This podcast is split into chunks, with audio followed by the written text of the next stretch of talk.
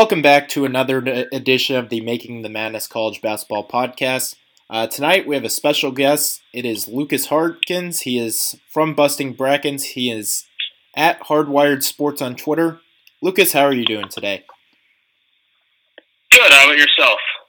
Uh, doing well. Got a crazy college basketball day uh, with basically the best game of the day being NC State in Pittsburgh, and that was kind of a blowout. So yeah, just a very eventful day in college basketball. Uh, we'll get right into that discussion. So for starters, uh, if you're just catching up, the news is broken. The NCAA tournament will be played with no fans. Uh, if you have tickets to an NCAA tournament game, uh, you're out of luck. Uh, you're not going. There will be no fans in the NCAA tournament this year. This due to the coronavirus, which is very rapidly spreading uh, across the country, and this is kind of a safety precaution not only to the student athletes, but I think to many of the people that would have regularly gone to, uh, let's say, an NCAA tournament game. I know yourself, you were going to go to the Big Ten tournament on Friday. Uh, they might not.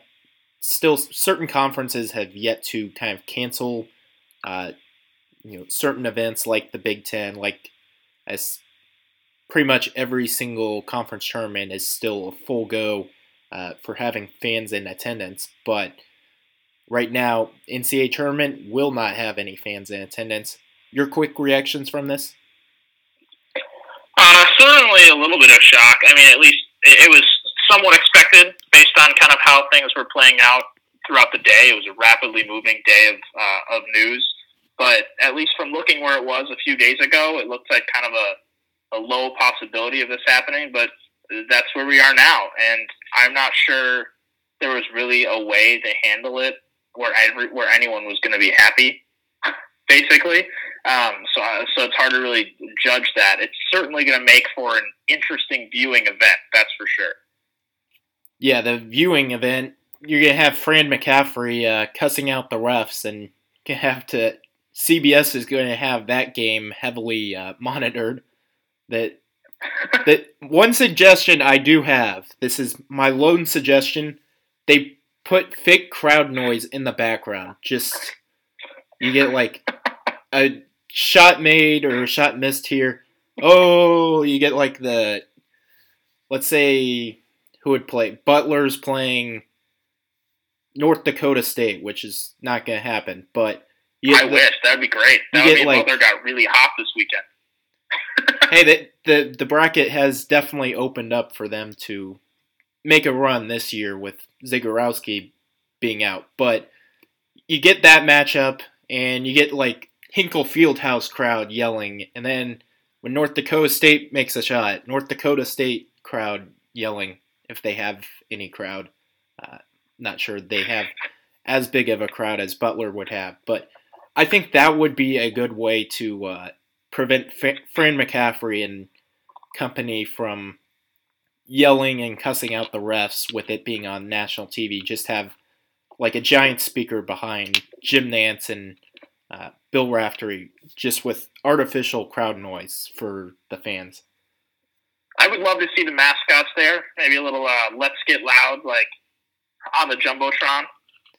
That there, there is so much you could do with this. I can you put the mascots there because the the mascot head would probably Essential be friends and family. The the mascot head would probably be dangerous, most yeah. likely for coronavirus. The person wearing yeah. that. Yeah, that I yeah, there's, I there's a lot of things that are just yet to be determined. It is going to be uh, interesting to kind of see how this situation wraps up here, uh, but we'll definitely have to wait and see. Did this kind of get handled well? I think, you know, given the circumstances, I think this kind of coronavirus outbreak, the NCAA did a very good job. You know, they don't often do a very good job, but I will commend them on this. They kind of, you know, they monitored, they kept, you know, saying, look at the CDC. Uh, we'll make a determinant on the NCAA tournament here shortly, and they have done that. Uh, it's definitely you know a decision that's going to anger a lot of different fans across the sport, but I think it is probably the right decision. And you still get March Madness. You still get uh, Bill Raftery calling onions just instead of in front of, you know, in the Final Four in front of 75,000 fans, it'll be in, in uh, the Josh Pastner Arena with uh, a NCAA court and artificial fan noise in the background. Yeah, I think when it comes down to handling this kind of situation well or not well, You you hit on it. No one's going to be happy really um, about the result. So I think the real point of that is is, is was the announcement well timed? Um, and I think the answer to that is yes. They didn't rush into the decision. They waited. It's only three days, four days until Selection Sunday. Um, and they, they didn't rush into the decision. They didn't wait too long to make the decision either. Um, so I think they, they released it at the right time uh, to let people adjust. Yeah, certainly. I think the timing of this was handled well. Uh, there's obviously going to be upset people. You know, of course. If if the event was played, you're going to get upset people. If the event's yep. not played, there's going to be upset people. Any way you look at it, there's going to be you know people are going to be upset. Uh, but there is there still will be an NCAA tournament, which is at least on for now. Uh, if it's not on, I guess we have to reward Gonzaga or Kansas the national championship trophy. Just give everyone a national championship and call it a day, I guess, would probably be the appropriate response. moving on here, going to get into the NCAA tournament one seed discussion and kind of talk some bracketology here because that's originally what uh, I scheduled you to come on the show because you are uh, a top 10 bracketologist. You're seventh in the bracket matrix? Oh, you're too kind. I'm eighth. Ah, just one off. Close enough. We'll, we'll call you seventh, though. Uh, seventh in the bracket matrix. Uh, so Lucas is among the elite. He is better than Lunardi. Uh, it's not hard to be better than Palm. So uh, no no shots thrown out there. And if Jerry Palm is listening, uh, he'll probably be blocking me on Twitter, uh, just like he does to other people. But let's move on here. Uh, the NCAA tournament one seed discussion. Uh, is it Dayton? Is it San Diego State? Is it Florida State? Uh, what are your kind of thoughts on the one seed discussion right now? For me, it's Dayton right now. Um, and if Dayton loses in the A10 tournament, it could easily be San Diego State. If Dayton loses in the ACC, in the A10 tournament and Florida State wins the ACC tournament, then it could be Florida State. I think that's kind of where I'm at right now. Yeah, I kind of see it. I'm going to stick with San Diego State, but I might consider you know, moving Dayton up to the one line, just personally, just because that would, you know, put them at a better record overall. Uh, and while the wins for San Diego State are certainly better, definitely better. Uh, Dayton passes the eye test, and San Diego State's wins were with uh, Nathan Mensah. so the committee could do a situation where, uh, since Menza is questionable for the tournament, they might you know, just look at San Diego State and say you're not a one seed because when you got those wins, you had a player that you currently don't have. Uh, so I, I think it comes down to San Diego State or Dayton, but Florida State can certainly enter the discussion if they win the ACC tournament. Uh, if they do indeed win the ACC tournament, I think it would depend kind of how they looked while doing that, but I could certainly if they jump to let's say sixth in the net and beat Duke and beat Louisville in order to win the ACC tournament, I could definitely see a situation where the Seminoles get into the one to seed one seed discussion and you know maybe get the one seed uh, in the East region. Do you kind of see it being a similar situation there? Yeah, I think so. And while Dayton fans might not like it and think that the one seed should be wrapped up, even if they win the A10 tournament. Um, I mean, if they win the A10 tournament. I, I think if you're a Dayton fan, you kind of want to see Richmond um, because that that's a win that I think will go down as, as a pretty good one in terms of the committee's eyes. Um, I, I think Richmond's, you know, the net agrees it's the top 50 team in the country, and Dayton only has uh, it has five quadrant one wins, but why not make it six? Yeah, and doing that, they're currently 32nd in net. Uh, they're the win at Richmond is currently Dayton's only quadrant 1A win, which is uh, borderline. They don't want Richmond to go down early in the or the uh, Atlantic 10 tournament because that takes away what could potentially be their only quadrant 1A win, uh, which right now it's kind of you know on the edge, 38th in that. Uh, if let's say they lose uh, St. Joe's, I'm not sure if they're actually playing them. I would have to double check. But let's say they lose to St. Joe's, for example. Uh, you're all of a sudden looking at a situation where Richmond would be outside the top 40, and you, your best win is St. Mary's on a neutral court, which is a fine win. It's not a good best win to have on the resume, uh, which is something that I think the committee would look at and – if you you see a situation where Dayton ends up beating, uh, I don't know who they would play, maybe Rhode Island in the title game, and they win, you know, a close one, they could maybe look at the eye test and say, uh, if the eye test obviously favors Dayton, but let's say they only win, beat Rhode Island by, let's say, five, for example. Uh, which I'm not sure they would entirely do, you could see a situation where the committee might bump them down a seed line and put San Diego State on the one seed. But it's kind of a fluid situation that will be monitored throughout uh, the week uh, as we kind of see the results come in. Yeah, I think that's true. Moving on, uh, gonna get into some conference tournament talk. Uh, Gonna start out in the ACC. Gonna talk about kind of some of these teams and you know where they're gonna be potentially seeded in the NCAA tournament, or yeah, the NCAA tournament, and we're gonna make our picks for the leagues. Gonna start alphabetically. The ACC uh, right now, Florida State's the one seed. Virginia's the two, Louisville's the three, Duke's the four seed. Who do you kind of see coming out of the ACC tournament? And does NC State make the NCAA tournament from this league? I have Florida State um, winning the ACC tournament, and part of that is because I have NC State making the field by knocking off Duke in the quarters on Thursday. Yeah, I, I did a similar pick. I also went with NC State over Florida State. This should be a really kind of interesting tournament to watch. Uh, but if NC State gets that Duke win, I think they're in. Would you say the same thing? Yeah, I think they should be a lock if they beat Duke. I think they were kind of right on the cut line entering today, um, which is Wednesday. Uh, picked up a win against Pitt, which doesn't really do much, but it's another win that adds to your resume. That, there's nothing wrong with that. Um, and then knocking off Duke would give them another quadrant one win, something that I think not many bubble teams are going to be able to pick up this weekend.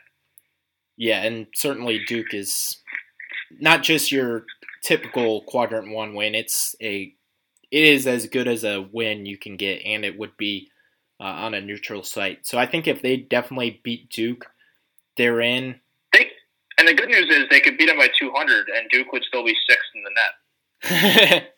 yeah, the, the, net. The, the net is. I do uh, understand. Why, I do understand they're still sixth because I'm sure there's a major gap between six and seven. It's just the running gag. Yeah, I can kind of see how they've kind of stayed there because early in the year, they just were kind of running teams off the court. Uh, you look at Boston College, let's say, for example, I think they won that game by at least 50, if I'm remembering correctly. So you get a situation where they're running teams out of the gym. 30, 39. 39. 39. Close enough. Uh, you get a situation where they're running teams out of the gym, all of a sudden uh, their net certainly inflates, uh, which is why they're still probably sixth in the country. uh, despite really kind of struggling down the stretch here.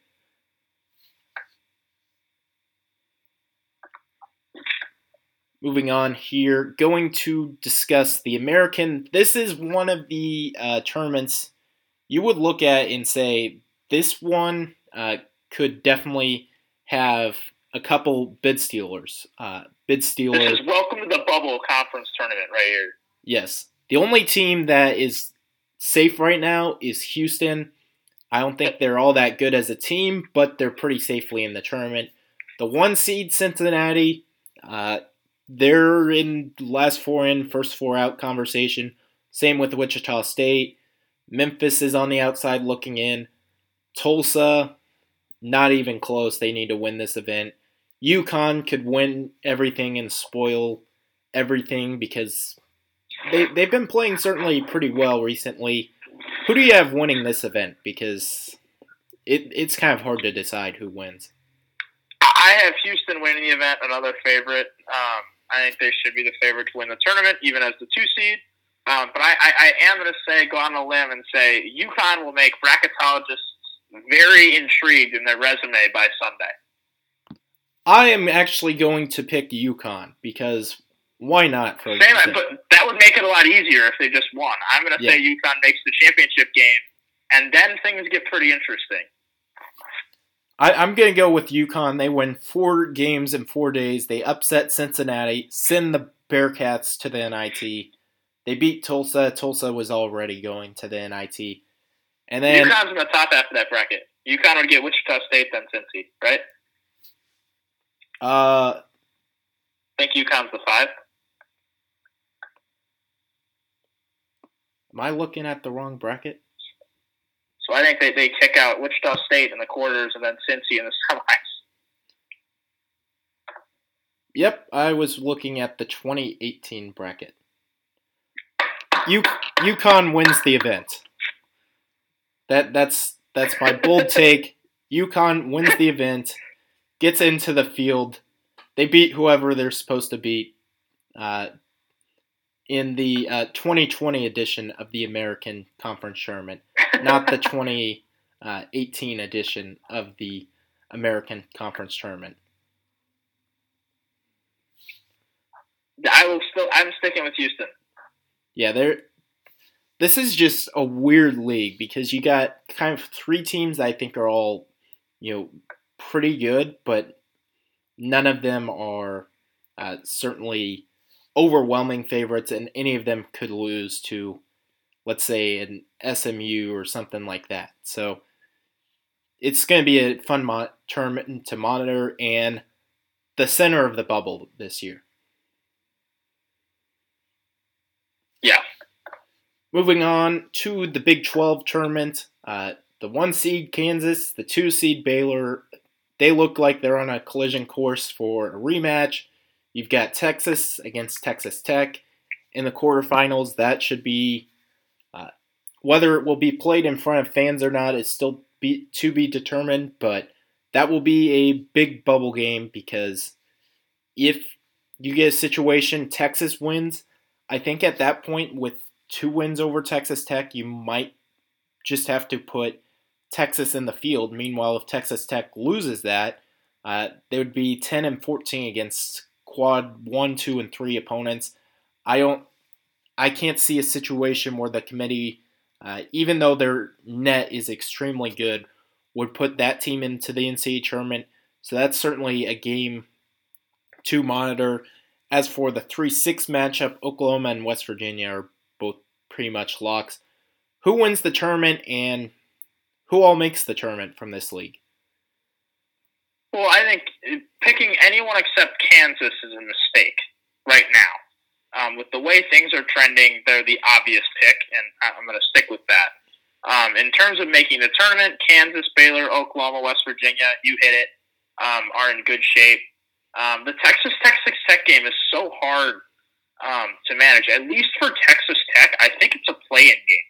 If Texas Tech wins, they're going to make the tournament because a loss to, to Kansas – at a neutral site is the best loss anyone can take this week.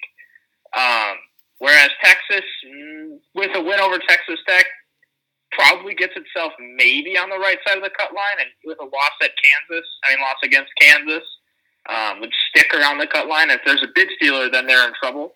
Um, but I think that that that's a, that could be a play-in game for both teams. Um, so I think the conference will get five bids, and and that is barring Oklahoma State making a run to the championship game, which is probably the only team I see out of that bottom four that has a chance if it gets to the finals, even if it loses. I think OK State could make things interesting, but that's about it. T- TCU is red hot. I think if you're looking at one of those bottom four teams to actually win the term, I think TCU is the team to bid steal. Uh, and they I be, agree with that. I agree with that. I'm, all I'm saying is if one of those bottom four makes the championship game, the only one of those four that has a chance at an at large, I could see Oklahoma State. Okay, I got I got you there. That'd be, that would if they lose in the finals, they'd be a 15 loss team that just picked up a win against Kansas and maybe Texas Tech. And don't forget about Iowa State. They they were uh, of course five seed last year or six seed, something like that. Basically the same thing. So, yeah, Oklahoma State. I don't think they beat has Kansas. A sneaky rele- has a sneaky relevant resume if it wins three straight this weekend. yes. Do do does anyone think they will beat Kansas? Absolutely not. No. But if they do, no, no, no, no. things get interesting. Certainly. Yes. If they beat Kansas and then they beat Texas Tech, things are definitely interesting. Moving Yeah. on, Big East tournament. This is the best tournament for all my money. Uh, it's just you get the Madison Square Garden effect. Uh, you get the New York crowd, which to be t- determined Maybe. if there will be fans, but if there are At fans, it's, it it's entertaining if there are fans. Uh, you get Gus Johnson on the call, so that's that automatically makes the tournament ten times better. Uh, who who makes the NCAA tournament from this league, and also who who wins the tournament? Yeah, I think this one's tough because I always love the Big East tournament, but this season, at least from a bracketology perspective, perspective makes it kind of lackluster because to me, I think the NCAA tournament talk in terms of who makes it, who misses for this conference is done after Wednesday night. Um, I, I think Creighton's a lock, Butler's a lock, Providence a lock, Villanova, Marquette, Seton Hall, all locks. Um, Villan- and Xavier is right on the cut line, but I think if Xavier beats DePaul on Wednesday night, they're in because a, a loss to Villanova doesn't hurt on Thursday. I think Xavier will get in if they just beat DePaul. Um, so the last three days of the tournament will be more about playing for pride and playing for seeding than playing for getting in the dance. Yeah, I kind of see it being the uh, similar situation there, uh, where you're you're more looking at the Big East tournament just for fun to see who can kind of win the league tournament. More more you know against the fact are you playing for the NCAA tournament because as you said if Xavier beats DePaul, the Big East is getting seven unless Georgetown makes a run to the championship game. Uh, Oh, or or your hometown team, the St. John's Red Storm, who quietly have a decent road, and they've won their last two games in the New York area, destroying Creighton and then were destroying Marquette before narrowly eking that one out. St. John's is playing well in, in, in New York right now. It's a team I'm kind of interested in. I I think Georgetown beats them tonight. They played tonight, so I think Yes. Georgetown beats them tonight. But They, let's they play say in 45 minutes. I think Georgetown wins tonight. But if St. John's wins, just less than two weeks ago, St. John's took Creighton out to the woodshed shed and completely With destroyed them. Zegarowski. with Zegarowski. Now you're playing in the Garden, okay. More Creighton fans, I guess, but not many. Uh, might not even be any fans by the time True. we're talking about this. True. So you're St. John's is playing basically near their home arena. Uh, you could see a situation where the Johnnies, I think, at that point, no Zegarowski could potentially beat Creighton, uh, especially if they get hot like they did in that last meeting. Uh, you you could definitely see a situation where St. John's beats Creighton, in which case they will face either Butler or Providence. You have to make a pick on Butler or Providence. Who wins? Uh, I think these two teams are both teams that have kind of figured it out a little bit. Providence maybe more so than Butler has, but Butler, despite their last three wins, all coming against teams that are in the bottom four of the conference, um, they've looked more like themselves. Um, blew out St. John's, blew out DePaul. Um, overcame, I think, some, some stuff in the Xavier game and, and showcased why they're a dangerous team. And, and that's two words, Kamar and Baldwin. Um, but Providence is playing better than maybe anyone else in the country right now. And traditionally, Providence is good at the Big East tournament, and Butler is awful at the Big East tournament. So I, I, I will stick with that and go with Providence by playing the trends. I'll say this: whoever wins that game, I think, is playing for the Big East championship on Saturday because I think Creighton without Zegarowski, uh, I just don't think they're as good. Uh, that moves, I guess, Alexander would maybe take up the ball uh, as kind of the lead guard. He's kind of more of a two, and that would limit his effectiveness on the defensive end. Uh, and when you're going against you know an elite guard like Baldwin or uh, Providence has a multitude of elite guards, just like Maliek White, uh, for example. Uh, you're definitely looking at a situation where I think you're limiting the effectiveness of Ty-Shon Alexander by making him basically do everything on the offensive end. I think that would be a situation where Creighton goes down in the second round yeah. of the I think. I think the top half of the bracket is really interesting because with St. John's, Georgetown, Creighton, Butler, Providence, I wouldn't be surprised if the only team from that group that I couldn't see making the finals is Georgetown. Yeah, that's pretty I much all of I those teams. I think Creighton is the favorite, but Butler, Providence, and St. John's, I wouldn't be all that shocked if we saw them playing on Saturday. I don't even know if I would make Creighton the favorite out of those four teams. I think just looking at it without Zegarowski, I would go with either Providence or Butler to be favored over Creighton. I would whoever wins that Butler Creighton or Butler Providence game, I think beats Creighton on Friday. That's just kind of yeah. my take there. As for the bottom half of the bracket, though, uh, to me, Villanova is the best team down there, and I think Villanova is also the best team in the conference. Um, and I'm taking Villanova to just win the whole tournament straight up. I think Villanova Seton Hall will be the Big East championship matchup. I'm going Seton Hall there. I think you know they they kind of played bad last week. I think they have kind of a fresh new mentality coming into the week. I think they're kind of a little bit upset they kind of choked away the Big East regular season tournament and they go out on a mission. And I I'll think take, Villanova is just. Go ahead. I'll I'll take Seton Hall to win the Big East tournament.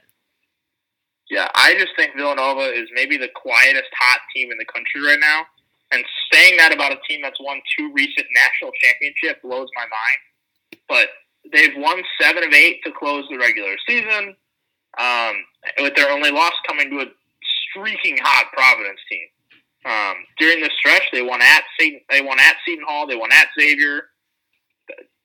I think they're really good right now, and they're they're a team that I don't want to see at all.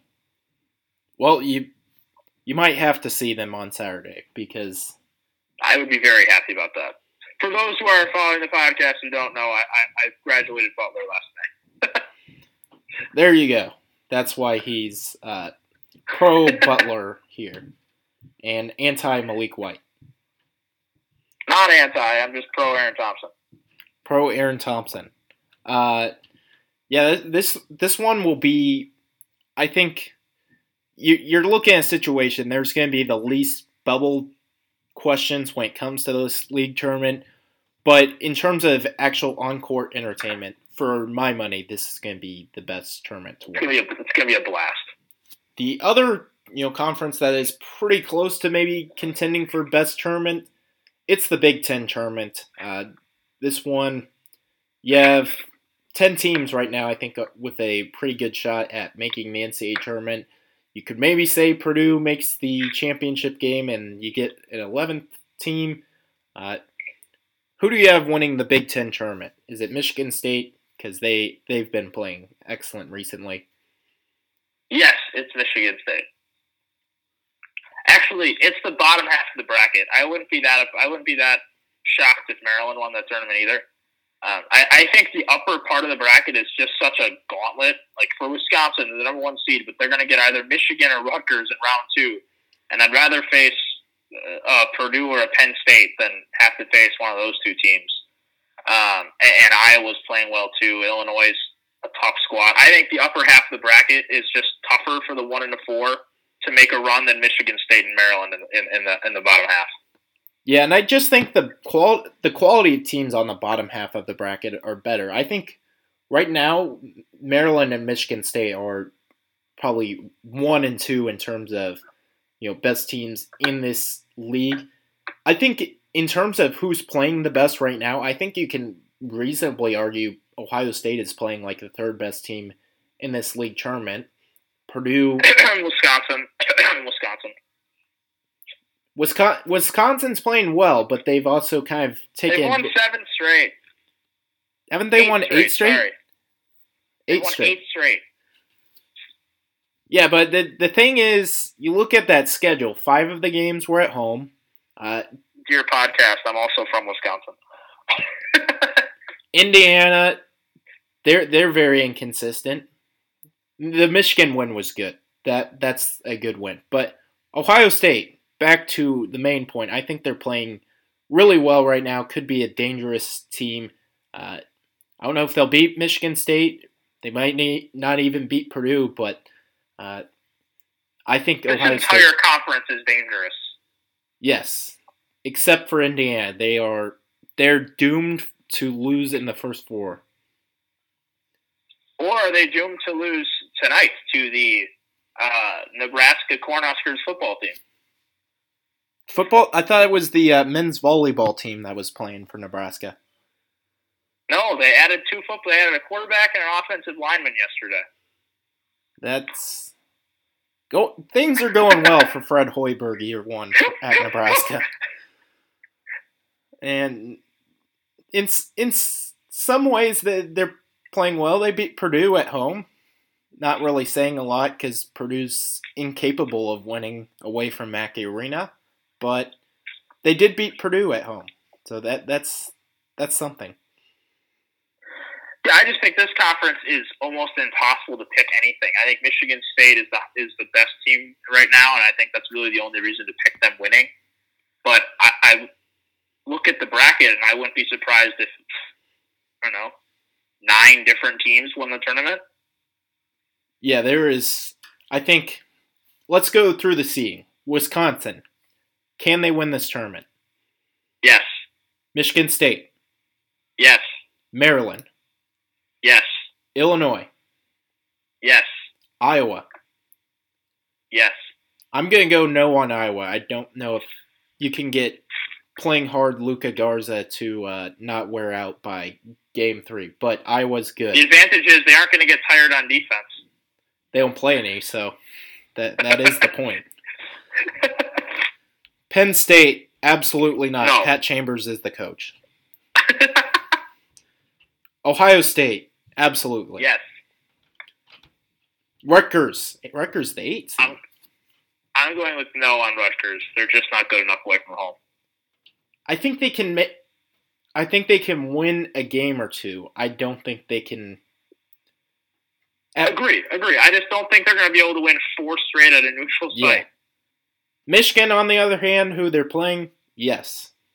Yes. Purdue, no. No. If you uh, move the and then the bottom four, no. If one thing is, with Purdue though, they they could decide they might want to play at a smaller venue. They move the uh, tournament midway through to Mackey Arena. Then because of coronavirus, then you might be looking at a situation where Purdue uh, might be dangerous. Purdue becomes the favorite. Purdue becomes the favorite if they play it at Mackey. Yeah, so uh, TBD on Purdue. Uh, let's see where they'll actually play the games if they move anything. Indiana, can they win this? No, it's too many games for them. Minnesota, unbelievably long week to win the tournament for Indiana.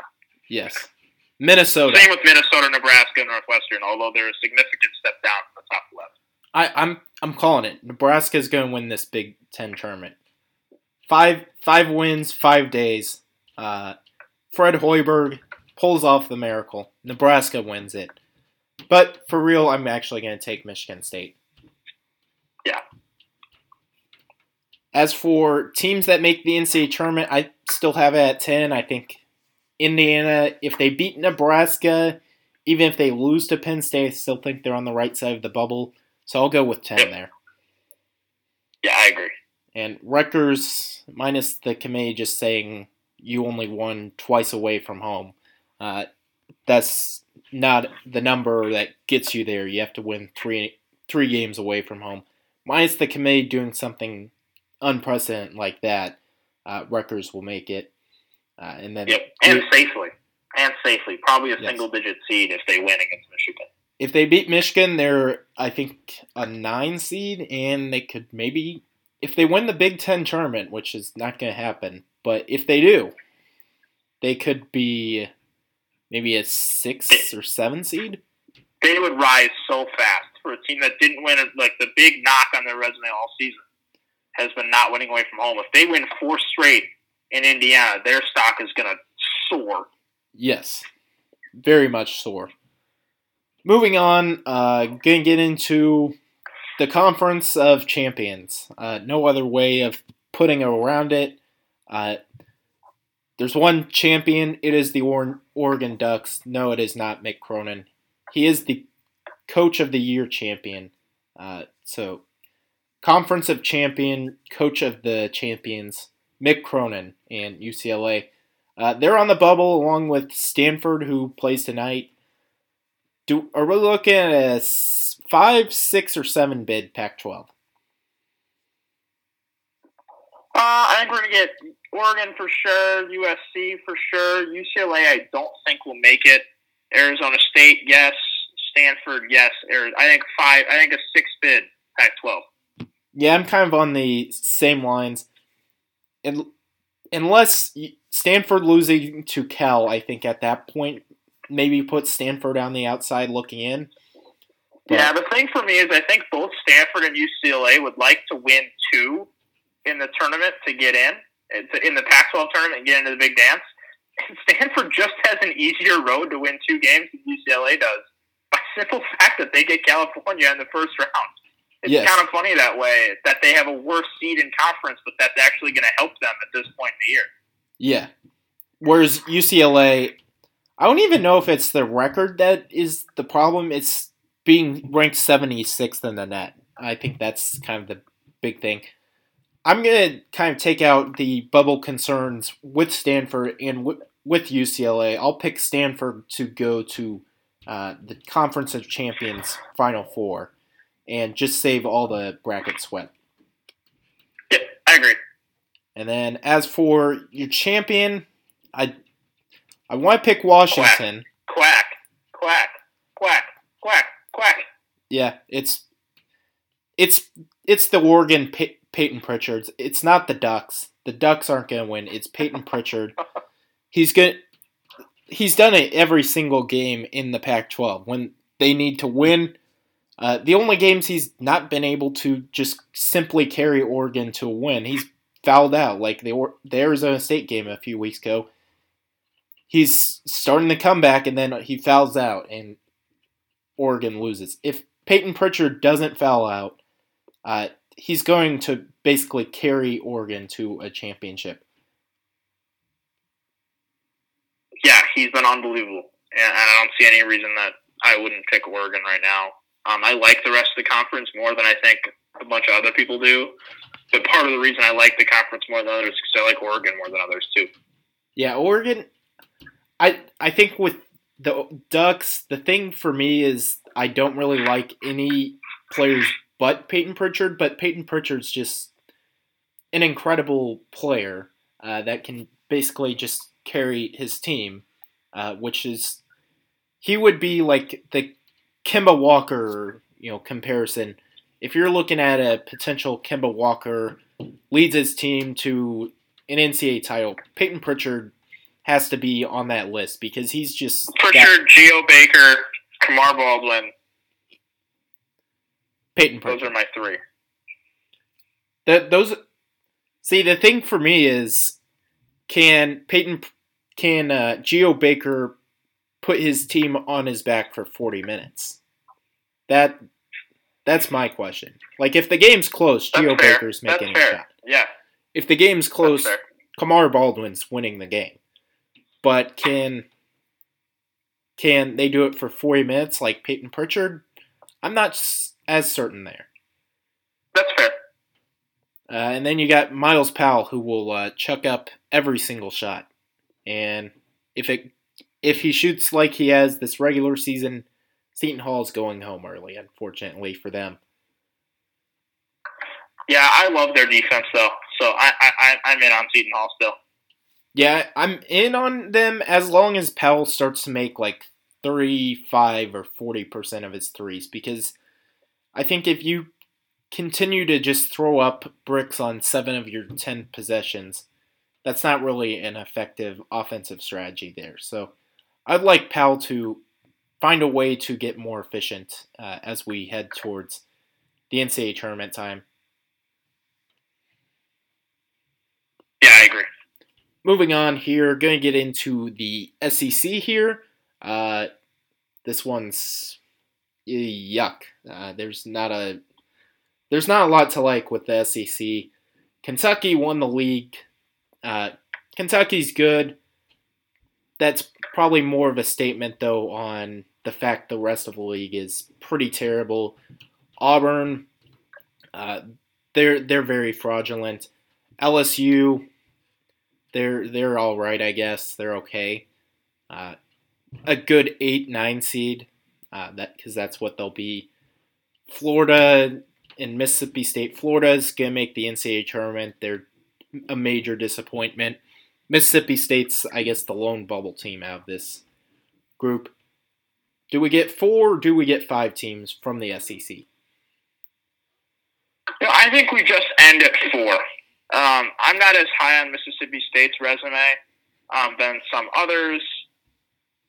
They could make that run. I'm not, but the, I think part of the issue is having the four seed in the SEC. They're just they aren't going to be able to pick up wins like like a like a win over Alabama or Tennessee like on on, on Thursday. They're not going to play till Friday, um, and their second game is going to have to come against Kentucky. Um, and I think that, that having to overcome Florida and then Kentucky probably in back to back days to really move onto the right side of the cut line um, is going to be too difficult.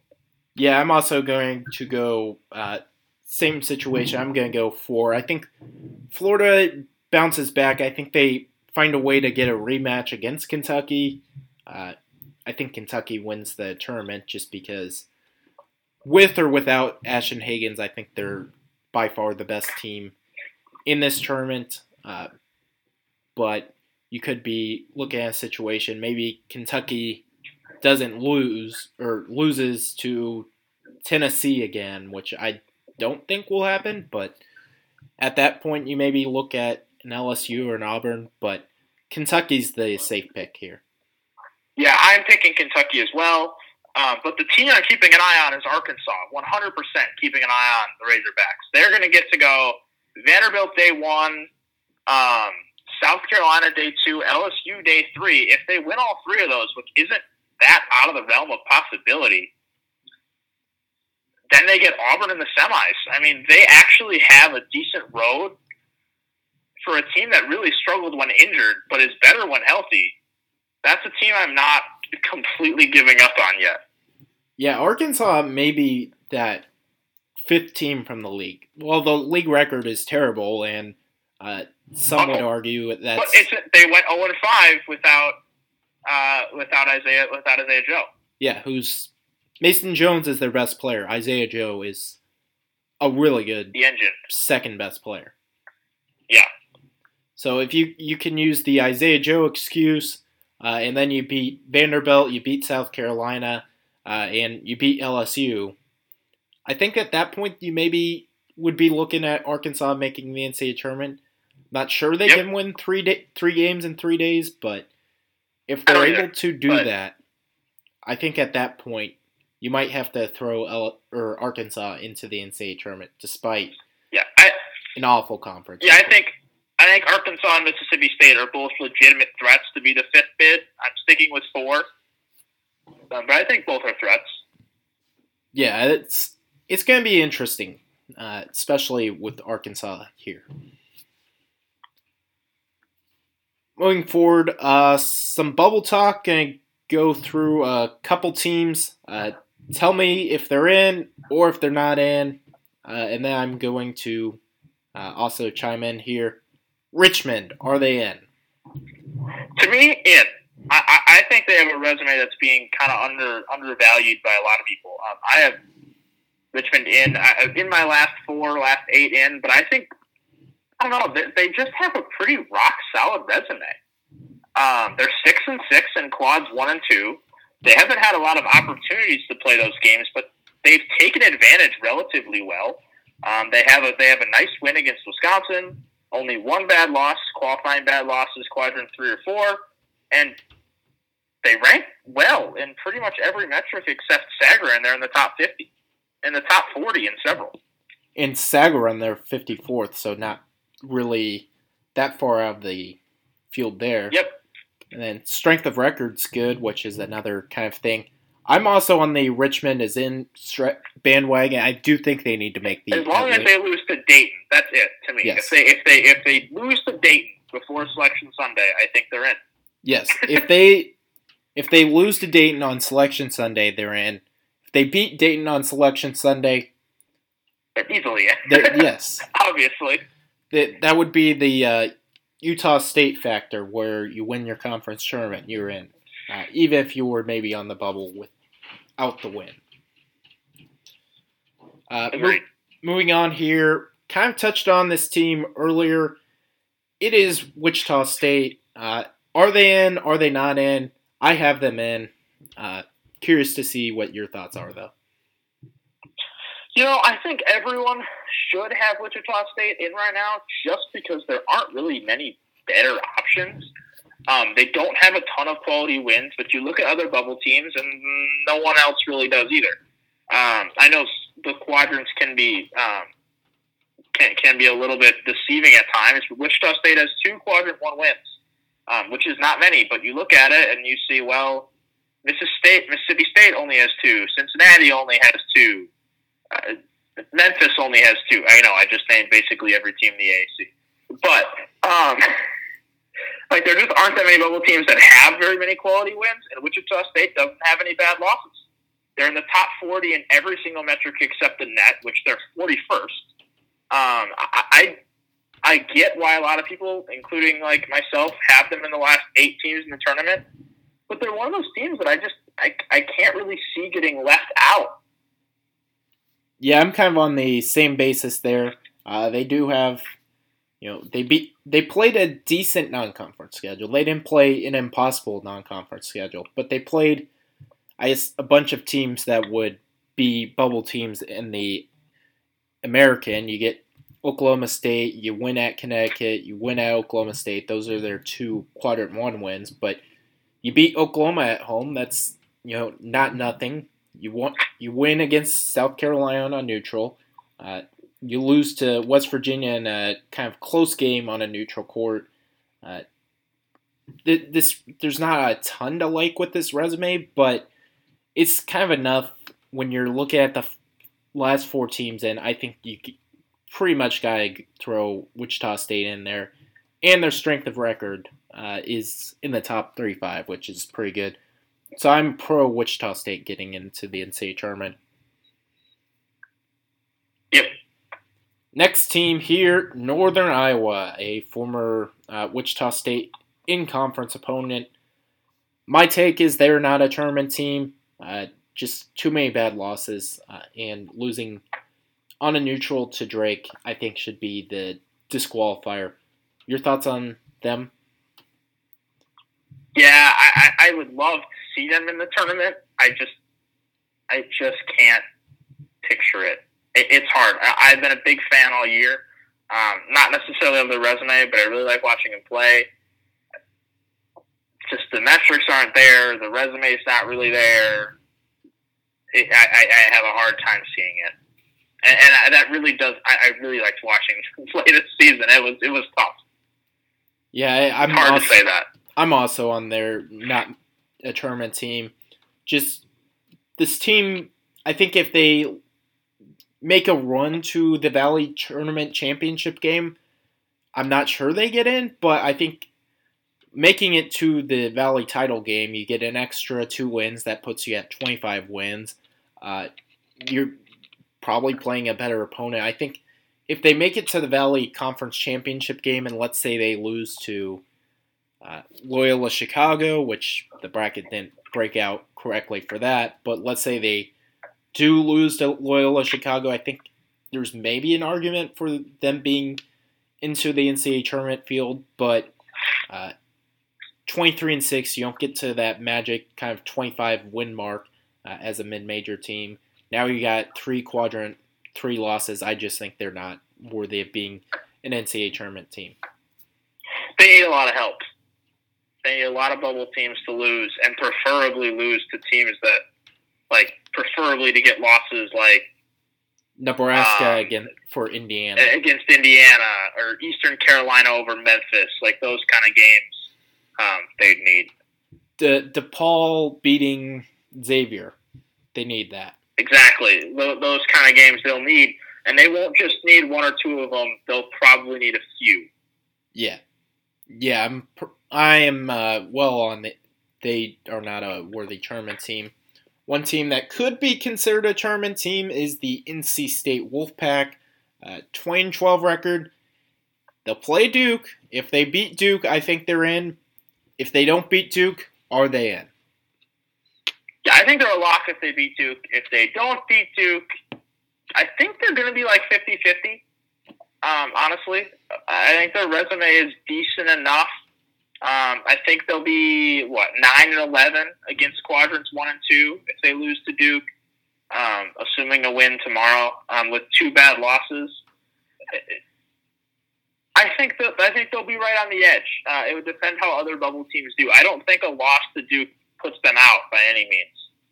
Yeah, I think if they lose to Duke, they're sitting there right on the bubble. They're cheering for. begging for begging for non begging for the, the mid major favorites to win.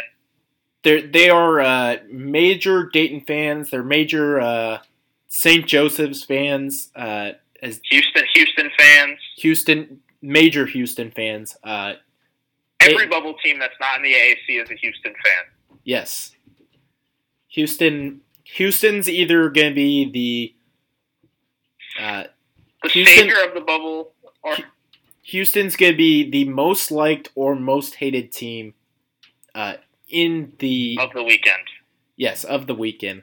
Uh, Dayton, if they lose to, let's say they lose to St. Louis, would be the most hated team because they're supposed to take care of St. Louis. That would be Yeah, three bid A ten. St. Louis auto bid.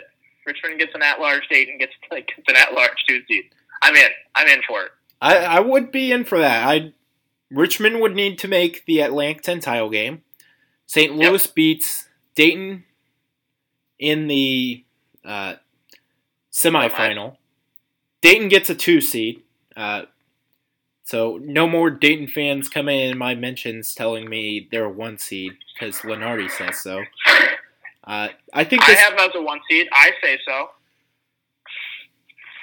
Okay, well th- that's that's a different qualification, but the the point being made, uh, final point here, uh, yes, three bid A ten, St. Louis over Richmond.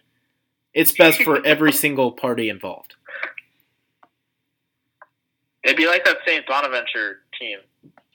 That St. Bonaventure year. Yeah, where you got Rhode Island was like a seven seed. Now, obviously, Dayton's Way better than that. they're they're two seed if they lose to St. Louis, but They're a two seed if they lose to anybody. Yes, if they lose, they're a two seed. If they win out, there may be a one seed. If they win out, they may be a two seed. We don't really know. Yeah, what but it reminds me that Rhodey has a seven, Bonaventure has an eleven, Davidson has a twelve year in 2018. yeah, That was, and that was fun. St. Bonaventure beat UCLA by like 20 in the first four. Yeah, I think they won by like six or seven, but same concept. I, I remember Isaiah Brockington went off in that game. If I'm remembering, it was Isaiah Brockington. It was the, it was it was the Stockard game for sure. Oh, Stockard? Courtney Stockard had like I think he played every minute in that game and went off for like 25 or something. I'm I'm gonna look this up. We're 2018. Because I was huge on Courtney Stockard heading into that tournament. I was really validated. I remember that because he had that magical stretch in like I don't know late January maybe early February that he played great. I I remember Adams didn't play well. Okay, so they won by seven, seven 65-58. Uh, let's see. Courtney Stockard 26 points. Matt Mobley Bingo. 14 points.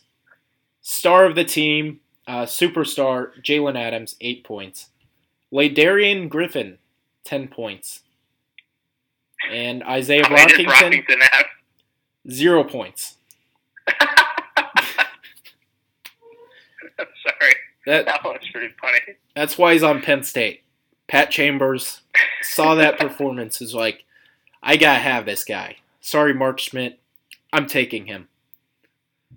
And Mark Schmidt's like, okay, you can have him. So, uh, yes, you were right. Uh, it was not Isaiah Brockington. It was Courtney Stockard who I really liked that St. Bonaventure team. That was fun. they were good. They, I remember uh, watching the Rhode Island St. Bonaventure game in Bonaventure. That was, I think, one of the best Yep. games of the regular season. Yep, for sure. And then I don't exactly remember what happened in that game, but I just remember it was a close game and Bonaventure came away with the win in that one. But we could be looking at this same exact situation. You get St. Louis beating Richmond by one uh, on a tip in off a missed three point shot because that's the only way St. Louis can win on a buzzer beater. Uh, Nah, missed free throw, 100%. miss free miss free throw offensive rebound dunk. That would summarize St. Louis's offense. It They rank best in the country in free throw rate. They rank like worst in the country in free throw percentage and top 50 in offensive boards. It's perfect.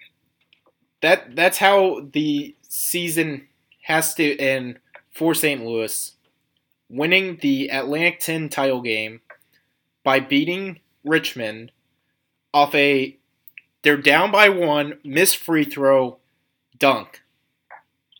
That's the perfect way for the season to end. hmm Uh, any last thoughts before we uh, head out here? No, I think we're good. Covered a lot today. Yeah. What, seven conferences, bubble? Uh, yeah, we really, uh, we really spread out our coverage.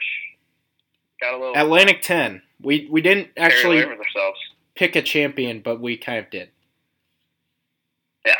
And that Rhode Island St. Bonaventure game I was referencing, looked it up here. St. Bonaventure won 77 Was it a Mobley or Adams game? It was one of them.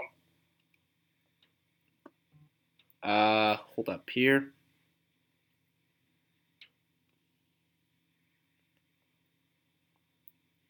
Let's see here. Oh, it was a it was a Matt Mobley game. He had 26. Okay. Uh, Okay. Jaylen Adams had 10. Courtney Stockard, 13 points. Uh, and LaDarien Griffin, uh, off the bench, 14 points. Penn State's own Isaiah Brockington, 6 minutes, 0 points. Impressive performance from him. Yeah, but I think that's pretty much it. I think Yeah. that's that's it's going to be a fun weekend, that's for sure, and an interesting tournament. very interesting tournament, very interesting weekend. Uh, stay tuned. It's going to be a fun ride. Uh, we'll see. I guess you, if you're listening to this and you want to check Twitter, there's probably some you know adjustments to potential NC or conference tournament games. Uh, no quick updates from me, but uh, stay tuned uh, because we're in for a wild ride as coronavirus is here. Yes. Lucas, thanks for joining the Making the Madness podcast. Uh, tell the people where they can find your work. Well, thanks for having me. Um, once again, I'm Lucas Harkins. I write an article just about every day um, for bustingbrackets.com. You can find me on Twitter at Hardwired Sports. Kind of just like Jonathan, I'll be posting bracketology, bubble watch, any updates you need for the tournament. We got it.